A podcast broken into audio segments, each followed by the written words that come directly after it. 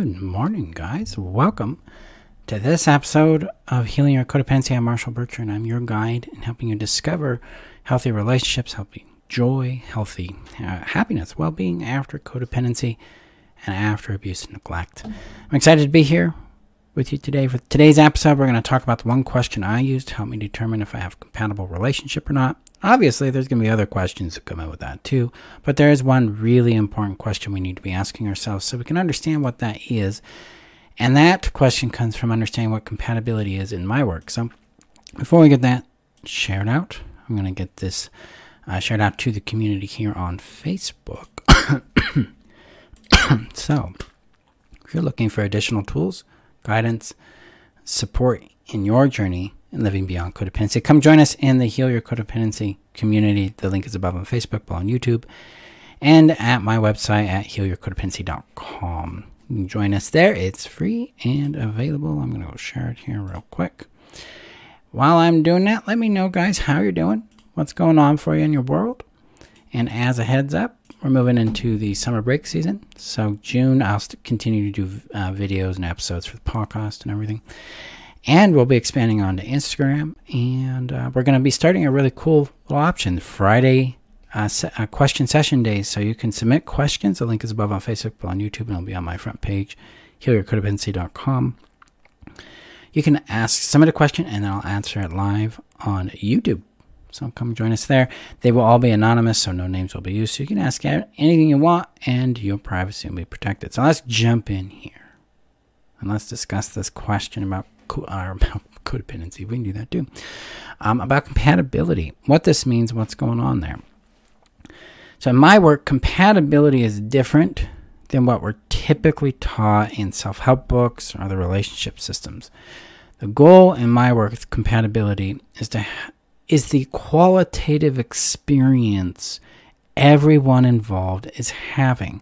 So it's not just me, it's not just person A or person B or person C, it's all of us that are involved in this. What is the qualitative experience? Meaning, does this align with what I want to generally and frequently feel on a daily basis in this kind of relationship? That's it. That's the question right there. The one question I ask. What am I feeling? And is this aligned with what I want to feel on a regular basis? And here's the key what I'm feeling needs to be congruent with the pattern of behavior that is being exhibited in the relationship by them and by me. Because compatibility is mutual, it's not a one direction thing. It's all variables, all people involved are are experiencing a qualitative experience that matches what they value and what they are seeking in that type of relationship. So if I'm in a romantic relationship, how's that showing up for me? Um, and in my romantic relationships, my values are very different than maybe like in a business relationship or a platonic relationship. And same with friendship. Like friendship, I would I would um, value more play with with general support and care. Um, but we don't have to have a high level of you know like emotional intimacy or anything like that and not a high frequency of companionship. But in a romantic relationship companionship intimacy play care would be more frequent and in different ways in different places right? So you're going to have different qualities you're looking for in determining compatibility. Fundamentally though the thing that tells me i'm in a relationship with someone that's compatible is that they're fulfilled and happy, and I am too, in the way that works for me, and then the way that works for them. So it's a both and. It's an us or a we thing. Are we both happy? Because if we're not, then we need to look at what's going on and examine what what is not being met, what is not being known, and see how we can cultivate that. Now, sometimes we can't cultivate it in that relationship, so we bring in different resources to cultivate that particular element for them. And that can produce what's called compersion, which is the joy of seeing someone's significant other, partner, or friend have joy in a different relationship they're not part of. That kind of thing, whatever it might be. So that's where friendships come in. That's where other kinds of support come in. That's where community can be built. That's any format of relationship, whether it's monogamous, poly- polyamorous, can have all those structures in it. It just breaks down to the simple concept, a simple question of Am I satisfied? Is this aligned with what I want? Is this feeling nurturing, safe? Do I feel safe, seen, and valued? If those are the things that matter to me in this relationship, do I feel wanted? Do I feel understood? Do I feel cared about? Do I feel uh, special? Do I feel like I'm a priority to them? Things like that. Whatever it might be, this is how we start to understand compatibility. Because it's the pattern of impact that will tell us if it's compatible with us. Because that pattern of impact is determined or created by the pattern of behaviors that are exhibited in the relationship. This is why, in my work, both in the Essential Codependency Healing Trainings, they start this Sunday, by the way. So if you want to join, the link's above on Facebook, below on YouTube, and on my front page at healyourcodependency.com. Or in the Codependency Healing System, which starts again in August, so keep an eye out for that. We focus a lot on sobriety. We focus on drilling into those three patterns that I talked about in one of the essentials episodes last week. The three essentials the pattern of behavior, pattern of impact, and pattern of results. That's what tells us what is real. And so if we are anchored in reality, then we can determine if this person, place, or thing that we're interacting with is producing outcomes or impacts that we want to keep having in our world. And that's how we can answer the question are we compatible? because a lot of times what we do I just love springtime and the sinus assault of all this plants, but joy, right? So what what we usually do in, in, in the idea of compatibility is we go towards a value system. Well, I value integrity and I value play and I value sport. Those are what I call the whats. These are the, the, the, the ingredients we're looking for. But then there's this thing called the how in my work. The how is the way the what behaves. So, what does play actually mean? What does it look like? What does it do? Um, how does it feel to me? How does it feel to them? That how is where compatibility is discovered or incompatibility is discovered. This is the truth moment, the reality moment of how of the of the relationship. Because if I'm I'm with someone who likes play a certain way, but that doesn't make sense to me, then they're going to have a very unfortunate and painful experience, and so am I. It's not going to click. It's not going to make sense. It's like we we don't really work well here in this area of play, right?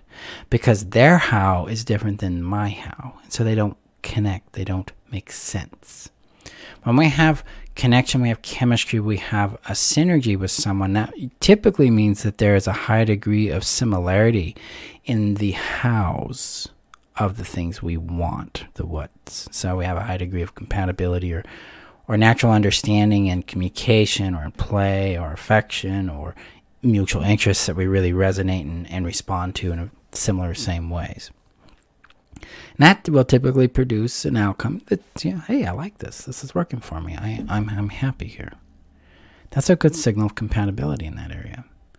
Notice, just notice for a moment, that I am not saying love equals compatibility. Because it doesn't. It's one of the most sobering and challenging things I encountered in my work is to realize love has nothing to do with compatibility. Love has to do with affection, it might have to do with some chemistry, which can be part of compatibility, but it's not the whole boat. But it is not a signal that we're compatible. I've I've definitely been in love with people who are not compatible with me. I wasn't compatible with them. So love is an ingredient, but it's not a signal. It's not like the big, hey, we're compatible. And a lot of times in codependency, a lot of times in just normal, good old fashioned common romance. That's what we think compatibility equals, and it doesn't. It doesn't. Compatibility is the function of the relationship, and whether that function is producing outcomes or impacts that matter to the person, and that they feel what they're looking to feel in that relationship experience. And it's got to be everyone, because if it doesn't work for one, it doesn't work for any, because it's fundamentally incompatible at that point. So, one question is how do I feel in this relationship? And is that aligned with how I want to feel? Because when we have aligned value systems that also function the way that makes sense to us, we're going to have a, a, feeling of safety and understanding and comprehension. Then we can bring in love, or we can bring in romance, or we can bring in play, um, and all those things, and it enhances it. But when we are not experiencing what we hope to be experiencing at the emotional level in a relationship, and we can't comport that to a pattern of behavior the person's exhibiting, then we've got a problem. Because I, I know my, like some of my trauma, trauma bonded experiences, I had a huge amount of euphoria towards them, and I felt like we had amazing compatibility while I was also minimizing all the distress, I was minimizing all the problems, all the gaps, all the frustrations. And I was unable to really comprehend the relationship because I thought we were compatible. We just got to work all these, you know, repeating patterns of problems out. Didn't really work. What had to happen is I became sober to the fact that the pain I was going through told me we weren't compatible. It was really important. I didn't feel seen, didn't feel valued, wasn't seen, wasn't valued based on the pattern of behavior I was experiencing from them. And I was trying to control, I was trying to regulate, and I was trying to change myself or become perfect in order to earn that love. And that's where things failed. Those are my big signals that this is not a functional, compatible relationship. So I had to step out of it. As I've moved into more compatible relationships, I've discovered that it really comes down to, oh, their pattern of how they treat me leads me to, I, I feel this way in response to it. I feel loved, I feel seen, I feel valued the majority of the time. And when we have a conflict, we have pain, and something isn't functioning well, then we lean towards each other we acknowledge the pain. We acknowledge the anxiety about the pain or about the situation. Hey, this is really scary for me to talk to you about. I, am scared I might not be seen or heard. And then they're like, you know, understanding your history, I can see why. And I'm here just to listen. And then they give that to us. And then we give that to them. I thank you. And they're like, you know, I'm a little scared too. I'm, I'm scared about what what you might be going to share. And I'm, I, you know, from my history, it's like, oh, maybe I'm in big trouble. And like, oh, I could totally get that too. That makes sense. See, this this pattern of acknowledging the the pain about the pain, the pain or the fear about sharing the fear, I mean, is a profound way of moving towards each other.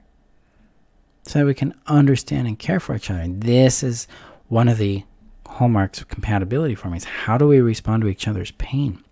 How do we care about that pain? How do we care about our anxiety and our fear about sharing our pain? How are we, how are we being received in that? See, to know what is compatible for you, you must know what is valuable to you, what matters to you, and what you want to dominantly feel and experience in your relationship, both in conflict and communication and attachment, in the companionship of it, the intimacy of it. And I'm not just meaning sex, I am meaning the emotional availability of it, the closeness and warmth we feel with that person, how safe it feels to reveal the unsure and uncertain aspects of ourselves. That's I mean intimacy is about being revealed, it's about being known. So that that's what we're going for there. How we're cared for, our, in our limits, our capacities, in our struggle, in our joy? Is our joy valuable to them? Do they care about that vow? That do they seek to celebrate the things we celebrate too, even if it's not serving them in some way, or if it, even if they're not even involved in it? But you can see, oh, that really brings you joy. I'm just that makes me so happy that that you get to experience that. Compersion. It's a big deal right there. So when I talk about compatibility, that one question is the dominant experience I'm having in this relationship aligned with what I want to dominantly experience? And now you know what to look for. Because it's not qualities on a piece of paper. It's not traits that you've outlined. It's not core values. It's the function of the relationship. Whatever it might be. And this applies to coaching, therapy, it applies to your parents, applies to your kids. It applies to uh, money, it applies to work, it applies to business, etc., etc. Is this aligning with what I value in this and what I want to dominantly experience? And if it is, great. And if it's not, then we can look at what's going on and see if it can be grown and changed in a way that brings those results for you and them, or if there's actually a fundamental impasse that we need to either learn how to work around or accept that it's there and we cannot proceed forward in the particular kind of relationship we're looking for. That's sobriety, that's healthy relating, that's compassionate relating, and that's real love in action. So, that's today's training, my friends. If you want to go deep on this, watch out for the codependency healing system. We start August 14th. That's coming up faster than you think. It's like three months away. Uh, June, July. Oh, yeah. And so we got that coming. But if you want the essentials in healing your codependency to get that foundation where you'll experience more peace, more clarity, more direction and structure so you can end your dependence on codependency and actually build dependence on your own confidence, your own value as a human being, and your own power. Come to the essential codependency healing trainings. We start this Sunday. Uh, they are they happen on Sundays at 12 p.m. to enroll. The link is above on Facebook, below on YouTube. Enrollment closes this Saturday, so you've got about four-ish days or so there. Next time this particular course will be taught will be in September, September 24th, if I remember right. So get on this because we're moving into the summer break. So you get that training. So, yep, come join us there. Also, got questions you know, I'd like answers to specifically from me? Check that description again above on Facebook, below on YouTube for the Friday question sessions. Submit that. We'll start that in June, so watch out for that. Thank you again, my friends. Let me know your thoughts on today's episode in the comments below, what you learned, and what else you'd like to understand about. And like and share this if you're on YouTube and hit that subscribe button. Thank you guys. Talk to you soon. Bye bye.